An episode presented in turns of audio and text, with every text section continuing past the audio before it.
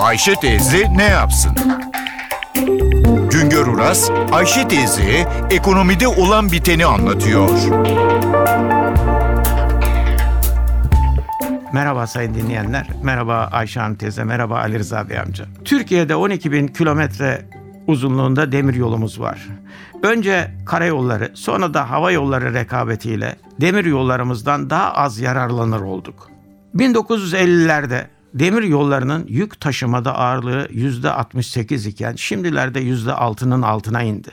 Yolcu taşımada ağırlığı yüzde kırk iki iken şimdilerde yüzde ikinin altında. Kara ve hava yolları rekabeti karşısında demir yolları iki bin on iki yılında sekiz yüz seksen milyon lira, iki bin on üç yılında bir milyar iki yüz seksen milyon lira zarar etti. Şimdilerde demir yollarından daha fazla yararlanmak arayışında yeni yapılanmaya gidiliyor. Demir yolları altyapı ve işletme olarak ikiye ayrılıyor. Altyapı kamu sorumluluğunda kalıyor. Kamu demir yollarını yapacak, ıslah edecek, altyapıyı işletmecilere kiralayacak. İşletmeciden de aynı Devlet Hava Meydanları işletmesinin yaptığı gibi ücret toplayacak. İşletme bölümü ise özelleştiriliyor. İşletmede demir yolları mevcut lokomotifleri, vagonları ile Türk Hava Yolları'nın yaptığına benzer şekilde yolcu ve yük taşıyacak. Fakat isteyen özel sektör kuruluşları da vagon ve hatta lokomotif alarak demir yollarının altyapısını ücret karşılığında kullanacak. Aynı özel hava yollarının devlet hava meydanlarını kullandığı gibi. Yük ve yolcu taşımacılığı yapacak. İlk aşamada özel sektörün vagon satın alarak yük taşımacılığı yapması, ikinci aşamada da özel sektörün lokomotif alması, üçüncü aşama olarak da yolcu taşımacılığına başlaması hedef alınmış durumda. Lokomotifi devlet demir yollarına ait olsa da vagonların özelleştirilmesi taşımacılık maliyetini düşürüyor. Örneğin lokomotifi ve vagonu demir yollarına ait taşımacılıkta yüz liralık taşıma ücreti vagonun özel sektör tarafından temin edilmesi halinde elli beş liraya düşüyor.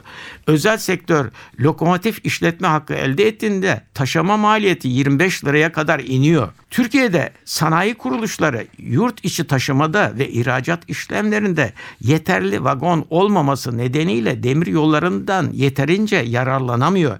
İşte bunun için özellikle özel sektöre yurt dışından vagon vagon ithal etme ve yurt içinde vagon ürettirme teşviği veriliyor. Bir yük vagonu elli altmış bin euroya mal oluyor. Eskişehir ve Sivas'la başlayan vagon üretimi şimdilerde başka şehirlere de yayıldı. Şimdiye kadar on yedi şirkete iki bin yüz elli vagon alımı için teşvik belgesi verildi. Lokomotifi devletin demir yolları işletmesi tarafından temin edilmek üzere özel sektörün vagon işletmeciliğini düzenleyecek yönetmelik yayınlanmadığı için uygulanmaya henüz başlanamıyor. Tek başına yedi yüz vagon işletmek için yola çıkan taşıma şirketleri var. Yeni işletme modeli uzun yıllar yeterince değerlendirilemeyen demir yollarının öncelikle taşımacılıkta kullanımı daha sonra da yolcu taşımada değerlendirilmesini sağlayacak. Bu önemli bir gelişmedir. Bir başka söyleşi de birlikte olmak ümidiyle şen ve esen kalınız sayın dinleyenler.